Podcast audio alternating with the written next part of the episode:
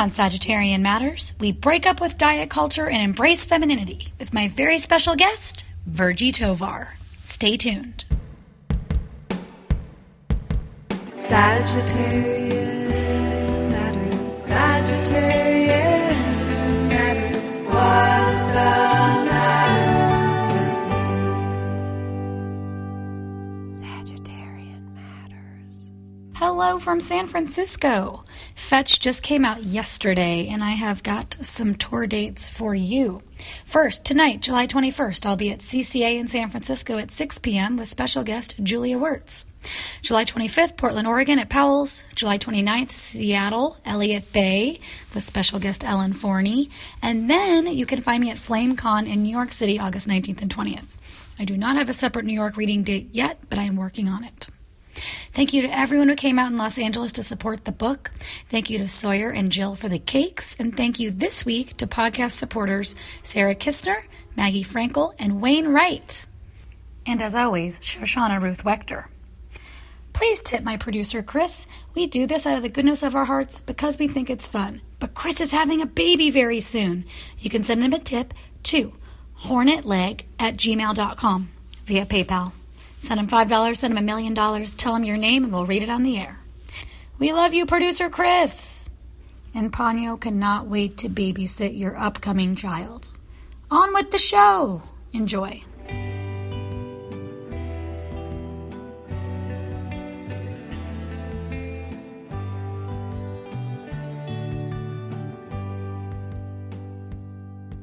Virgie Tovar is an author, an activist, and one of the nation's leading experts and lecturers on fat discrimination and body image.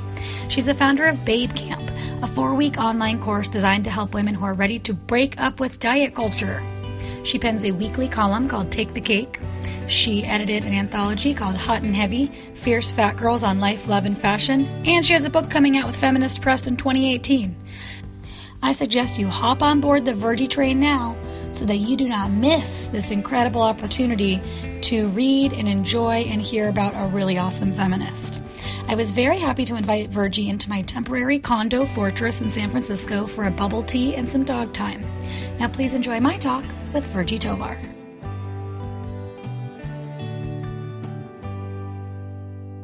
Virgie Tovar, welcome to Sagittarian Matters. Thank you.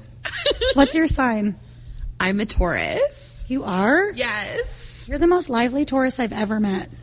Really? Yes. My mom is a Taurus. My first high school boyfriend was a Taurus. I have a friend who's Taurus. She's a comedian. But I think of them as being less bubbly. Yeah, I'm extremely bubbly. It's sort of, I mean, to be fair, I'm not sure if I'm actually naturally effervescent or if it's a survival technique from having a horribly emotionally volatile family where I was expected to lift everyone's spirits every single day from the depths of their trauma, I guess. Oh, the court jester. Yes, exactly. I see. Yes. I love a nice gallows humor, too. Yes. I'm just like, that's why I like Allie Liebigott. Yes. It's like the darkest times, and then she just says something awful, and then you're like, oh, thank God somebody said that. Exactly, yes. Will you tell my listeners who you are? Yes, well, I am a writer and a lecturer. I am a fat activist, so I do a lot of work around educating people around fat discrimination and size-based bigotry. And, you know, we're in this kind of cultural moment where it feels completely acceptable culturally to make fun of fat people, to be... Ponyo agrees with you. Yes. To be, like, outwardly discriminatory to people because of their size. And also there's a huge culture around food surveillance and like control around what people eat and how they eat, and a really big obsession with health and morality and stuff like that around those things. And so I do a lot of work to essentially explain to people the history of what diet culture is, the history of fat discrimination, how, in fact, this is a form of bigotry and individuals should not be trying to conform through controlling their weight. We as a culture should be working to eradicate this bigotry because it's a social problem. So I travel all over the world, mostly in the United States. I do a lot of lectures at universities and stuff like that. And also I do a lot of writing about this issue. And that's kind of what, and I wear very tiny clothes. That is also a form of activism as a 250-pound woman. Drops the mic. Walked away. I just heard you on another podcast talking about how diet culture is still very prevalent, but instead of people saying I'm on a diet, they have different kinds of limiting language that they use and like eating clean and stuff. Can you talk about that? Yes. So I just did an interview with Racist Sandwich, which is really good, a really good podcast. And it's interesting because I still use the phrase diet culture and I use the word dieting when I talk about my work. But dieting, the word dieting is going out of vogue because people think of dieting as something that's kind of old school, right? It's like dieting is something that people used to do with Richard Simmons or, some other kind of exercise guru. And it involved, eating a lot of grapefruit and cottage cheese and stuff like that. And that's not what I'm doing. Now the diet industry has done a really good job of morphing with the cultural trend of essentially obfuscation. There's an increasing trend culturally in a lot of different areas, not just this one, where language and meaning are really, really, really divorced. And this is true in the diet industry. So essentially what they've picked up on is that people don't want to identify as a dieter. They don't want to identify as someone who's a weight loss addict or, somebody who's weight loss oriented. They want to capture people who are ready to, do clean living or who want to change their life. And it's interesting because dieting used to be understood as kind of a time-bound thing. Like you would be on a diet for 6 to 8 weeks and you would lose a certain number of pounds and that was the thing, right? And that kind of, you kept doing it over and over and over and over again. And now, people are more interested in this overarching, sense that this is going to be a lifetime change. That this isn't a diet because a diet is time bound. And what they're doing, they're talking about altering the way that they live and the way that they eat forever. Right. And I mean, to be honest, that language is not new. Like this language has existed for a long time. But with the rise of body positivity and the rise of just the awareness that these different, especially on social media, people of a lot of different kinds of body sizes are advocating and showing up and showing different ways you can have a body. And I think people are really responding. But what's really unfortunate is rather than responding with, oh, this is a big problem, we actually need to stop fat phobia. We need to end this problem. They're changing the language, which is, it reminds me a lot of like other social justice things where like, for example, when people started asking people to be anti-racist, people who maybe some people who weren't ready to hear that or something, rather than saying, let's think about racism as a cultural problem, they thought, okay, how do we change the words about how we speak about this? Rather than actually working on racism, why don't we change the language around how we discuss racism and not call it racism anymore? And I feel like it's a very similar thing with this issue, where I feel like a lot of people aren't ready to let go of fat phobia, aren't ready to let go of pursuing the fantasy of thinness and thin privilege, and aren't ready to let go of the hierarchy of body size. And so what they're doing is saying, I'm not doing that anymore. I'm living clean. I'm doing this other thing. But at the end of the day, if your behavior is primarily focused on weight maintenance, and maintaining a low weight, it is a diet. If it's a behavior or like an eating pattern or a movement pattern that would lose all appeal if it either kept your weight neutral or it actually led to weight gain, and if you would not be interested in the behavior if it didn't have a weight loss component, it's a diet. The end. Again, you dropped the mic. While we're talking about diets, I saw you tell a story in Portland at Back Fence PDX about a time when you were a young person and you were dieting and you went to Italy and you did not avail yourself of the delicious items there. And so you had a food graveyard, and we got to honor all the foods that you did not eat.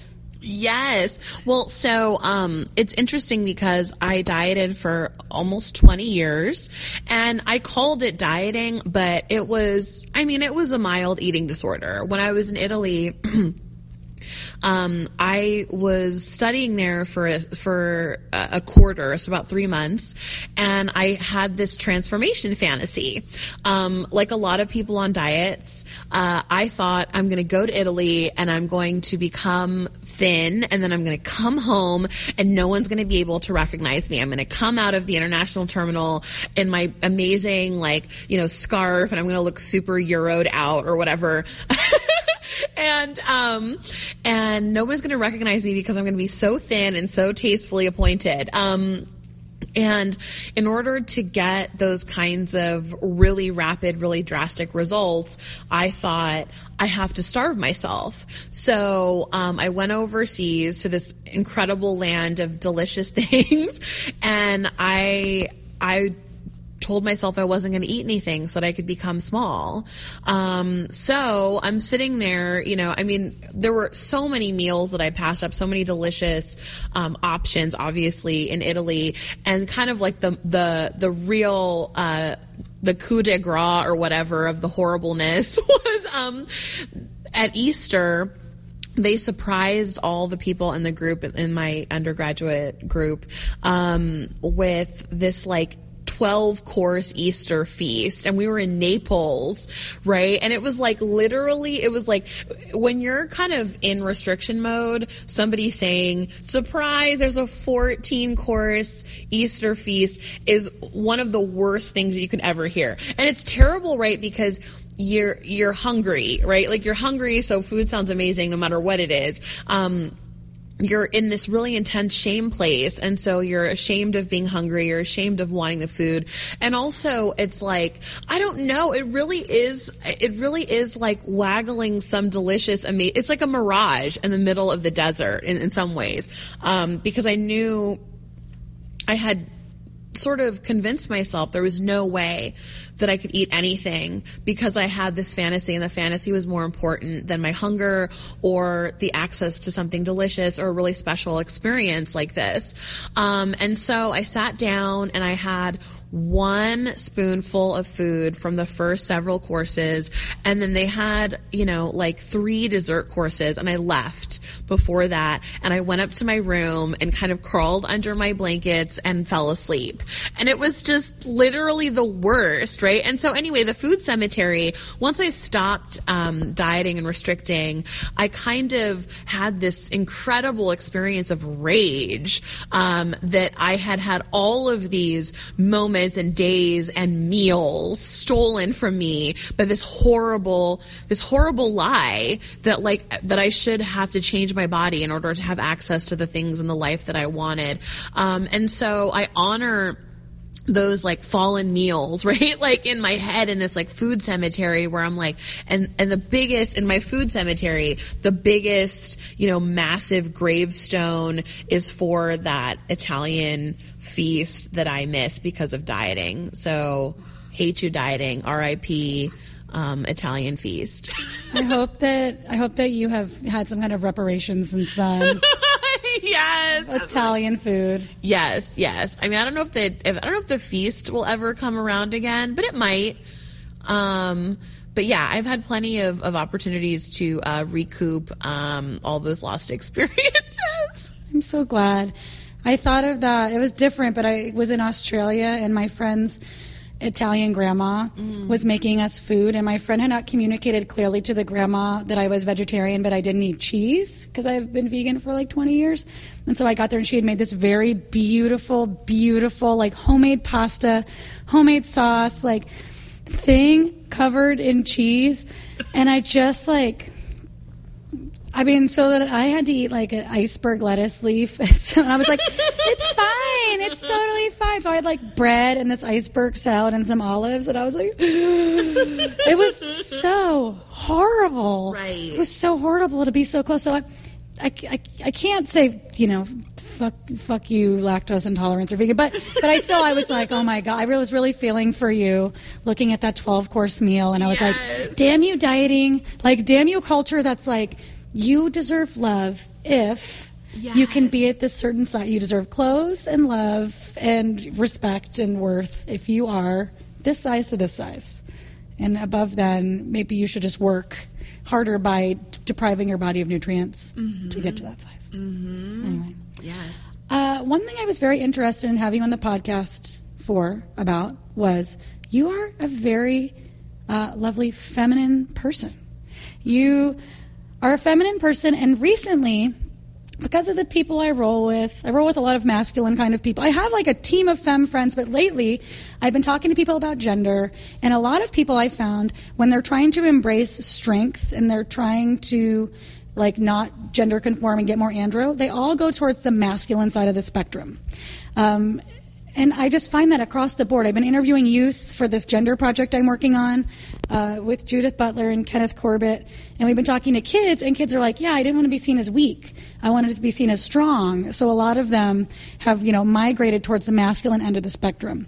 And for me, Rocco and I talked last week on the podcast about how it's kind of internalized misogyny of being like, oh, you want to be seen as strong. And I know for me as a teenager, I wanted people to listen to me and not think I was stupid or like discredit me. And so I tried to look more masculine, and it didn't work. I didn't get male privilege, shockingly. But, you know, it took for me to kind of go gay and not have the male gaze to reclaim femininity and be like, no, this is powerful and strong and everything I want it to be. And I'm not pandering to a man. I just like the way this looks, and it's for me. So anyway, I wanted to have you come around because you're feminine and you're not gay necessarily. It's true. It's like, it's interesting because I'm really, I'm deeply invested in and embedded within like a queer sociality and a queer politic, but not a queer sexuality. So it's like, I mean, and even that statement doesn't feel 100% true, right? I mean, because it's like my story around gender is really specific to me, in my opinion, about my size. So growing up, I was always the biggest girl, and I was the biggest kid in general. But I had a lot of what I now call gender confusion, because I was raised by women, super feminine. Like I was raised by femmes, you know, and I was kind of in almost, you know, like the stealth matriarchy that emerges when you're, my family is from Mexico. And one thing that's interesting is I grew up with a super misogynist parental figure, like a dad figure. But what's interesting in like Latin American structures around like gender and control and whatever is that a lot of times, like when misogyny is very behaviorally focused, there's a lot of like control around, you know, how women dress and like how much money women can make and all this stuff. Often there's these really interesting psychological resiliency things that happen. So like my mom and grandma were extremely manipulative, and I kind of call it like weaponized femininity, right? They were really good at weaponized femininity. And so, you know, he was, and with my grandma, who is kind of like my mom figure, super femme, and she kind of used this particular femme gender performance to kind of get stuff, and she kind of taught me how to do it too. And she saw gender as very gamified. She saw her relationship to my grandfather as very gamified. And I don't want to say that they didn't have intimacy, but she very much saw like, this is how you get men to pay for your life. And she kind of, and it's funny as a point of tension where I'm somebody who grew up in the U.S. where I've been trained to believe that if I were going to marry a dude, he would be a big part of humanizing me and being like, he'd be a big part of fulfilling me emotionally, and he'd be amplifying me. And so, our expectations around relationships with dudes are really, really different, because she's like, dudes aren't there to make you happy. Dudes are there to pay for your life. And I'm like, anybody in my life has to be an integral part of my soul. And so, but again, very American mentality. All that to say, I grew up with these femmes, and I was a fat girl. And as a result of that, I got treated in a way that was very confusing to me in terms of gender. Like, I knew I was a girl, but at recess, all my friends wanted me to play the boy role. Like, whenever we would do, heterosexual reenactments, right? Where it was like, all of us were girls, but we would reenact straight romantic storylines, like that we'd read about in books, that we'd seen in movies. And it was never even discussed who would play the boy. It was just understood that I was the one who was the best positioned because of my size. So I spent years and years and years pretending to be a boy during playtime. And it was really confusing. It was really frustrating. And it was really kind of humiliating, you know, because I wanted to practice being feminine. And my friends, my smaller friends, were practicing heterofemininity kind of at my expense, you know, and I would like do things like pick them up, and I would be the one who kind of like, if we were like hugging or something, I would be the one who was behind them. So it was a lot of me posturing as masculine. Another part of the confusion came from clothing, because nothing in the girls' department fit me. And so it was just kind of the sign of, you know, this section is supposed to be for me and it's the girls' section, and yet nothing in the girls' section fits me. And so a lot of times, and this is true of a lot of fat girls, will wear boy clothing because it fits better, because the sizing is more expansive for boys and men. And so can I say that I wish that it meant that you had to go to the women's section, so you were wearing like pantsuits with with like giant shoulder pads when you're like 7 years old. Yes. No, totally. I mean, that was one of the things that's another tool, right? Where like you end up shopping in the women's section. And you know, and it's just very disorienting. And then the last thing, and one of the things that I found really probably one of the most powerful parts of the gender confusion for me was that, boys in my class would treat me more like a boy than a girl. Like, I was watching all this media that was showing me that girls are these delicate flowers. And in a lot of ways, the way that, certainly for me growing up, the way that I started to understand gender was how boys treated me. And I saw gender compliance, or like being a good woman or being a good girl, as deeply connected to male attraction. And these boys were treating me like I was a monster, like that I was a huge, impenetrable, ugly thing, you know, and they treated me nothing like they did my smaller counterparts. And again, it felt more like I was one of the guys, but I didn't even get to have the intimacy. It was mostly like they would punch me and like treat me really roughly. And it felt much more in line with how they treated other boys. And so there was a lot of gender confusion for me growing up, and just kind of this like real anger around the lack of access I had to femininity. And I remember my mom, you know, she would often want to dress me up in really femme clothes because she really loved to dress super femme.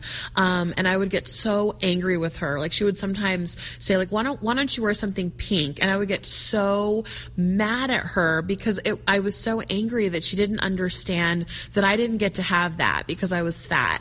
And I was so enraged that she had brought it up, you know? And then as I came into, healing around my body size, when I was introduced to fat activism, one of the first things that I noticed was that all of the fat activist world that I had access to was run by high femmes, and these were all queer femmes. I was just completely blown away. I'd never seen anything like it, really. Even though I'd been in queer community for a while, I had not ever met high femmes ever, and all of a sudden I'm in this movement where almost everyone is high femme. And I was blown away by the fashion. I was blown away by the affect. There was a lot of kind of like glamour, both in terms of, you know, clothing, but also in terms of attitude. And there was kind of this incredibly beautiful untouchableness about the way they did gender that completely blew my mind. And to be honest, and this is something that I don't talk a lot about, but when I met them, it was their it was the way that they did gender that made me so desperately and eagerly dive into fat activism, because I'd always wanted that, and I didn't know that I could have that as a fat person. Yeah. Oh God, and now you have it in spades. Yes. You totally have it. God. So how did your fashion change? How did your gender change? For me, I feel a little bit like I'm in drag, but that's just kind of part of the deal. Like I'm like, oh, it feels kind of like drag. Great. That's just part of my deal. Like maybe I'm like, just like a feminine gay man, just like prancing around. But like, how would you now describe your gender and your gender performance and how you are in the world? Are you high femme? I mean, there's a part of me that feels like yes. And I mean, definitely identify as femme. And for me, there's definitely an intentionality about the way that I do gender. And I see it, again, as a fat person, I see it as a very disruptive and a very provocative act to be as femme as I am in this body.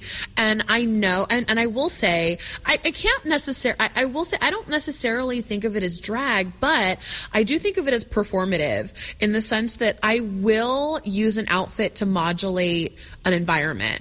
I will use an outfit with the knowledge that not only does it give me joy to wear the outfit, but it also gives me perhaps an equal amount of joy to disrupt. Because at the end of the day, like I live in San Francisco. It's increasingly normcore. There's an increasing aesthetic of homogeneity. And I find that people are really committed to roles, right? And kind of not really standing out. And the understanding that standing out is not only an quote unquote infraction of like gender expectations, but also infraction of class expectations. Mm-hmm. Because the whole concept is that restraint is this deeply tasteful act that like middle class and affluent people just naturally do. And of course there's nothing natural about that. I mean, I hate that kind of like naturalizing language of stuff that is completely contrived, but that class, that sector, is really good at naturalizing their behavior and pretending that everybody should be doing it. But the point is, like, I know when I'm showing up with like cleavage and bright pink and lipstick and heels that not only am I, you know, being aggressive, right? I'm being aggressively feminine. I'm also being, aggressively visible in a culture that seeks to hide me. And I'm intentionally bringing a working class aesthetic into a space that is sort of not where that isn't really welcome or that really isn't seen. And I'll admit, I find a lot of joy in the knowledge that they don't know if I'm doing it on purpose or not, or they might even think that I've just done this day class A act without any knowledge of what the class rules are. Mm-hmm. I find it very delightful to kind of mess with that and mess with their heads a little bit.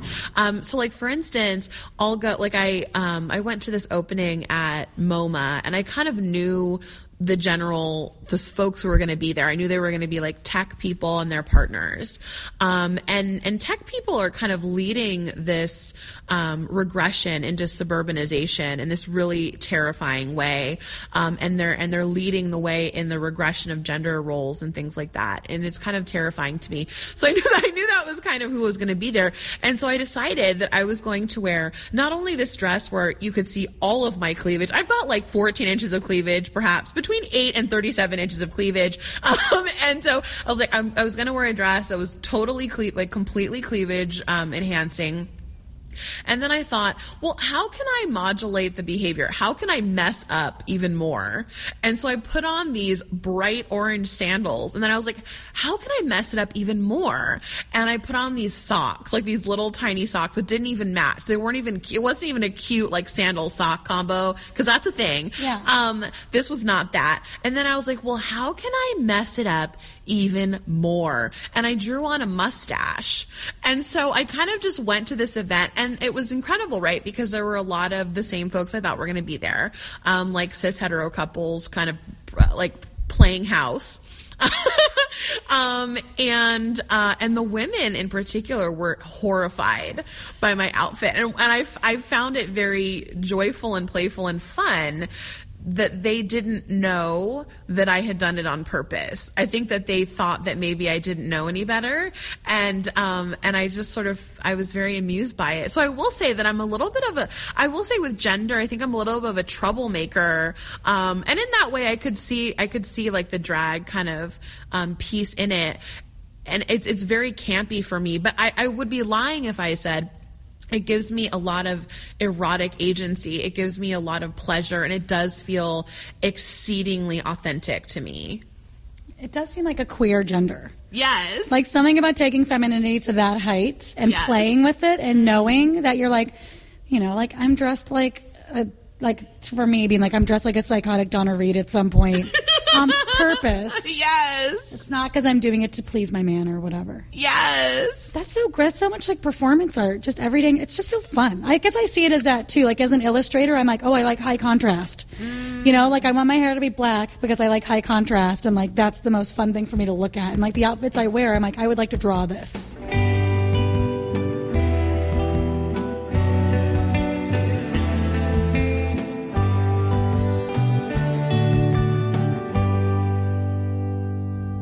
Virgie, I just want to know, can I still be body positive if I want to lose weight?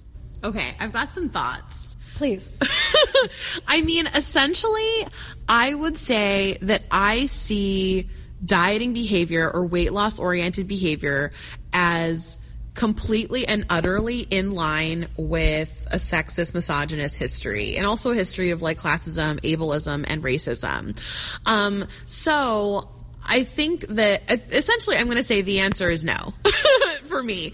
At the end of the day, weight control is essentially an act that makes sense within a particular historical narrative and a particularly oppressive, like, historical vacuum and cultural vacuum. I like to offer a counter example of our Western aesthetic of thinness against other parts of the world where women, right now in other parts of the world where women go to extraordinary lengths to become as fat as possible, because where they live, in their culture, fatness is the height of feminine beauty. And in particular, women gain weight in order to be more marriageable to men. And so like, I think that what's difficult is it's really hard to imagine life where weight loss isn't associated with beauty, health, wellness, all this sorts of stuff. But we need to understand that that's a social construction. I think the other thing that's really important to remember is, like, A, body diversity is a thing. B, you can't control your body size. I know that, and again, I know this sounds counterintuitive, right? But what we found is that what science has found, not me, not us, is that as people attempt to control their weight, they actually gain weight. And attempts to decrease weight leads to weight gain. And so one of the things that really doesn't make sense to me is I'm like, we're doing this horribly, often unpleasant behavior around weight loss, and it's actually not leading to the outcome that we are intending. And so then for me, it becomes like a greater issue of like, when are we going to let go of this behavior? What else do we need to know? The science is showing us this one thing. Because I think what's hard with the science, I'm going on a little bit of a diatribe, but with the science, right, a lot of focus is on the benefits of being a smaller size. The thing that often, and almost always gets ignored is that A, there's no real method that leads to that, and B, you can't compare someone who has always been a small size to someone who was once a fat person, or because you just can't compare the two, because a lot of times when somebody is pursuing weight loss, the measures they take to achieve that end goal often nullifies any potential benefits of the actual weight loss according to science, right? Anyway, that was the long answer. The short answer is I believe the answer is no. I have to agree with you. I guess as somebody who like One of my very, very best friends is a fat activist.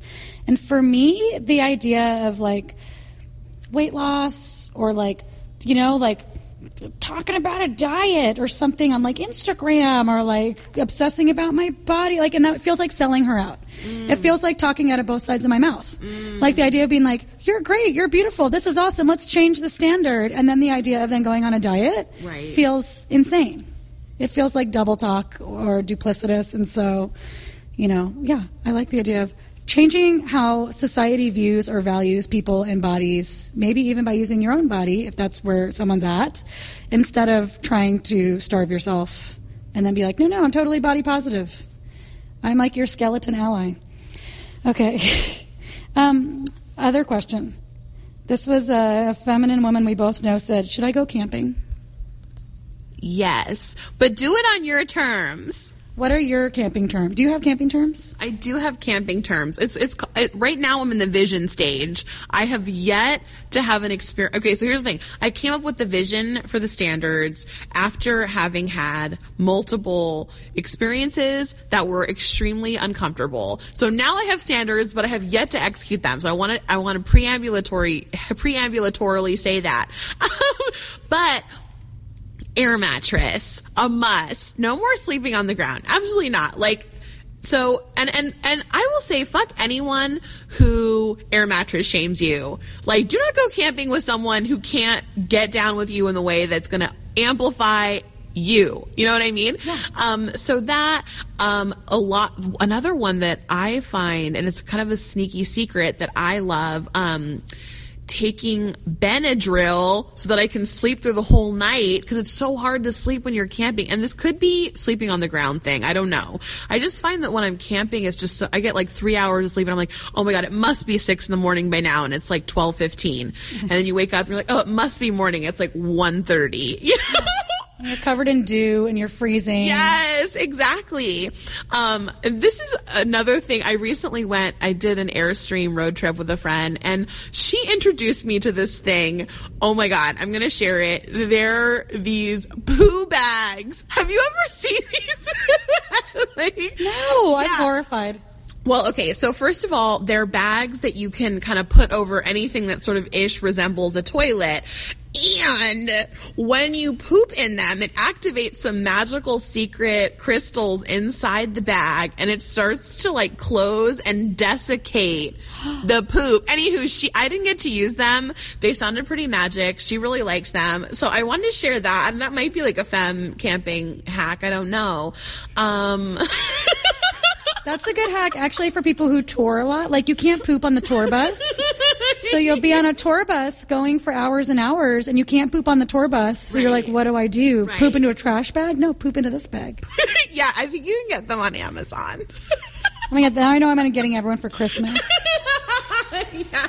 Okay, Brian wrote in and said that I'm going to insert his question here with the voice actor, but he basically said he's going to go on this cross-country trip promoting a film, and he has a very limited budget. He does have his own camper van for backup, but he wants to use couchsurfing.com. He wants to know if he needs to, what's the etiquette around it? Have we ever done that?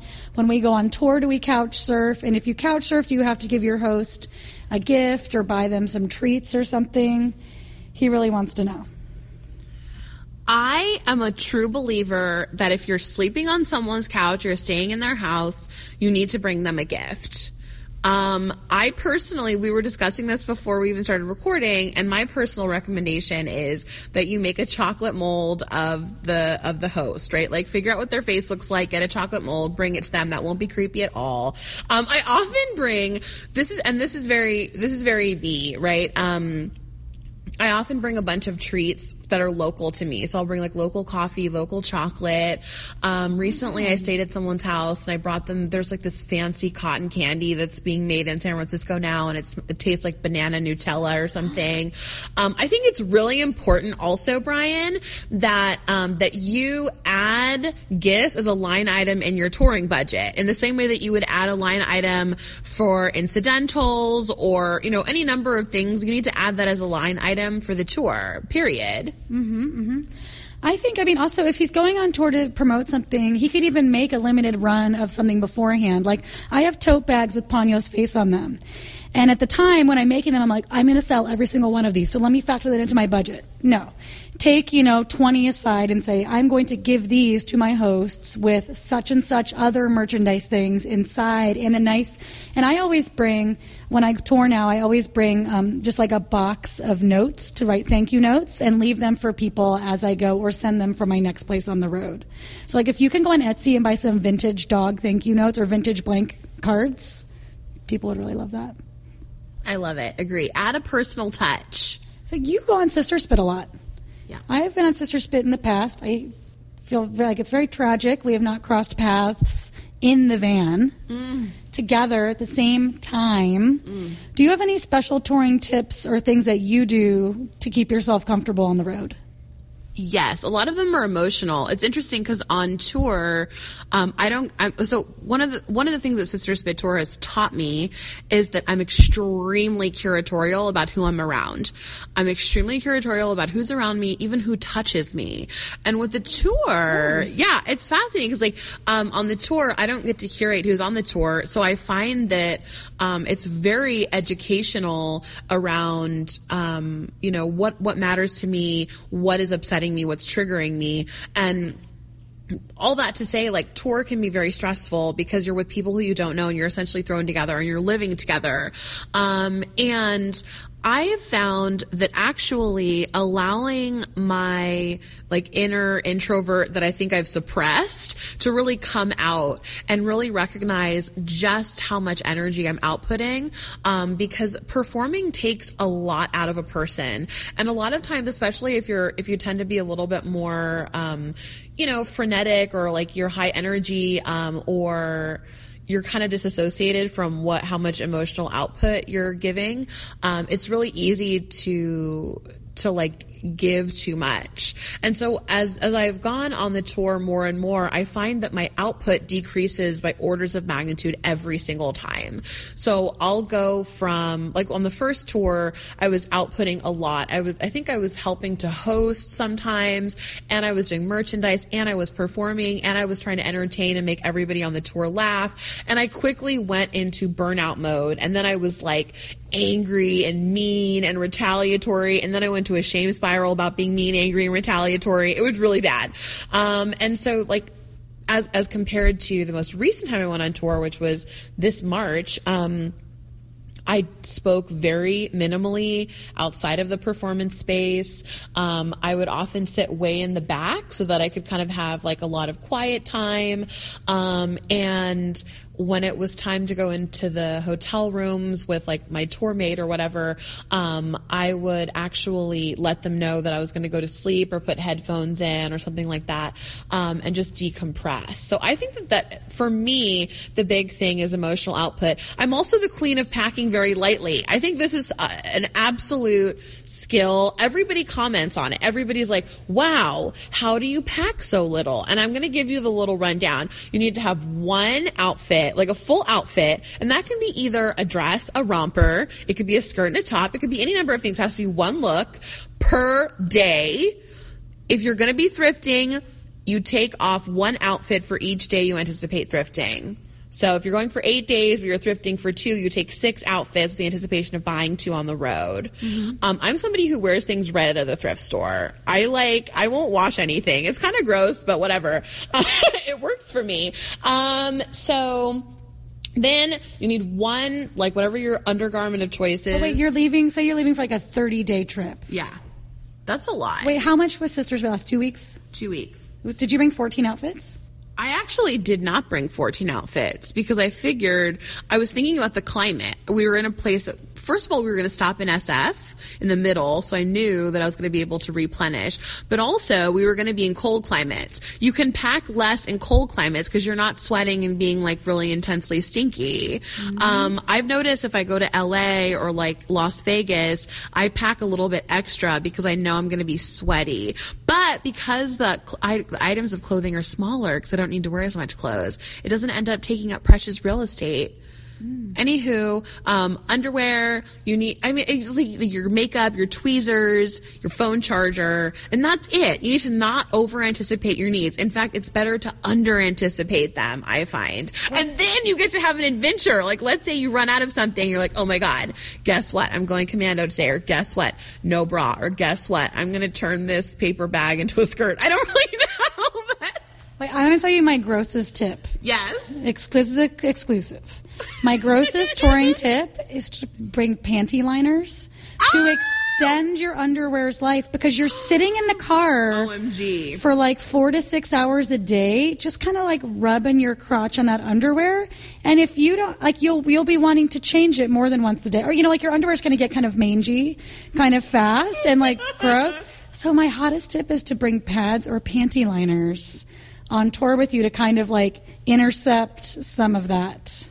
If you know what I mean. I do. I think that's really smart. Thanks. Everyone gets like a bar, like the green barf emoji face when I ever bring it up to anyone. It's like, I'm like, you want to see behind the door of being femme? Here you go. Yes. We've got to talk about the coochie stuff. That's the coochie stuff. I was just saying I'm wearing no tights right now because it's... They wanted to breathe. Sometimes my, like yesterday, I was in this toxic beach in Long Beach unexpectedly, and my cooch actually started producing extra liquids in distress. I just want to say, like, when you're emotionally distressed, she sometimes does stuff, and tour is like a high-stress experience. So the panty liner thing makes complete sense to me. Thank you. And also, like, I've been on tour with people, I'm not naming names, but I've been on tour with people before who, like, though we shower every night because we stay in hotels, which I want to tell this guy, Brian, even if you stay at some people's houses, stay at hotels sometimes so that you don't have to deal with being gracious to anyone or kind to anyone after performing and meeting strangers. But this tour mate I had, even though we had access to showers every night, she was not washing her pants that she wore every day. So after 2 or 3 weeks, it was like she smelled, and like sitting next to her was a stinky affair because the vajay was just rubbing on the fabric and staying there. And so it was like an archive of vaginal fluids it smelled like, and just like butt sweat and stuff. And her pants were just like a time capsule of a few weeks before, and it was really harsh.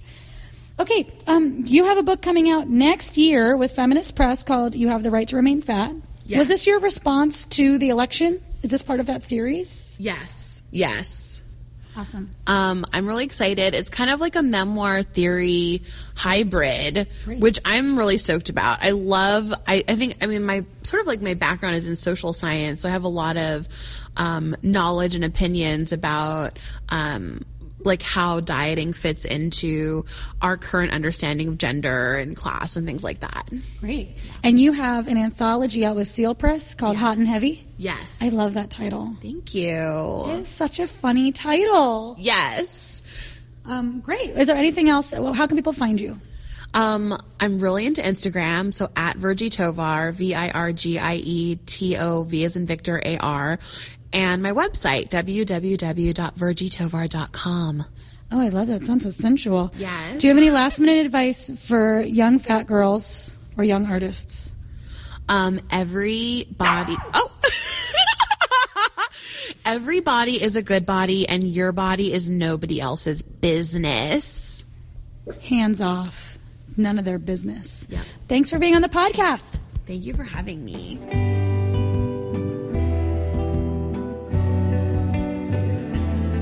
Sagittarian Matters is produced by Chris Sutton, with assistance by Ponyo Georges. Our theme music is composed by Carolyn Pennypacker-Riggs of the band Bouquet. Thank you for listening, and I'll see you next time.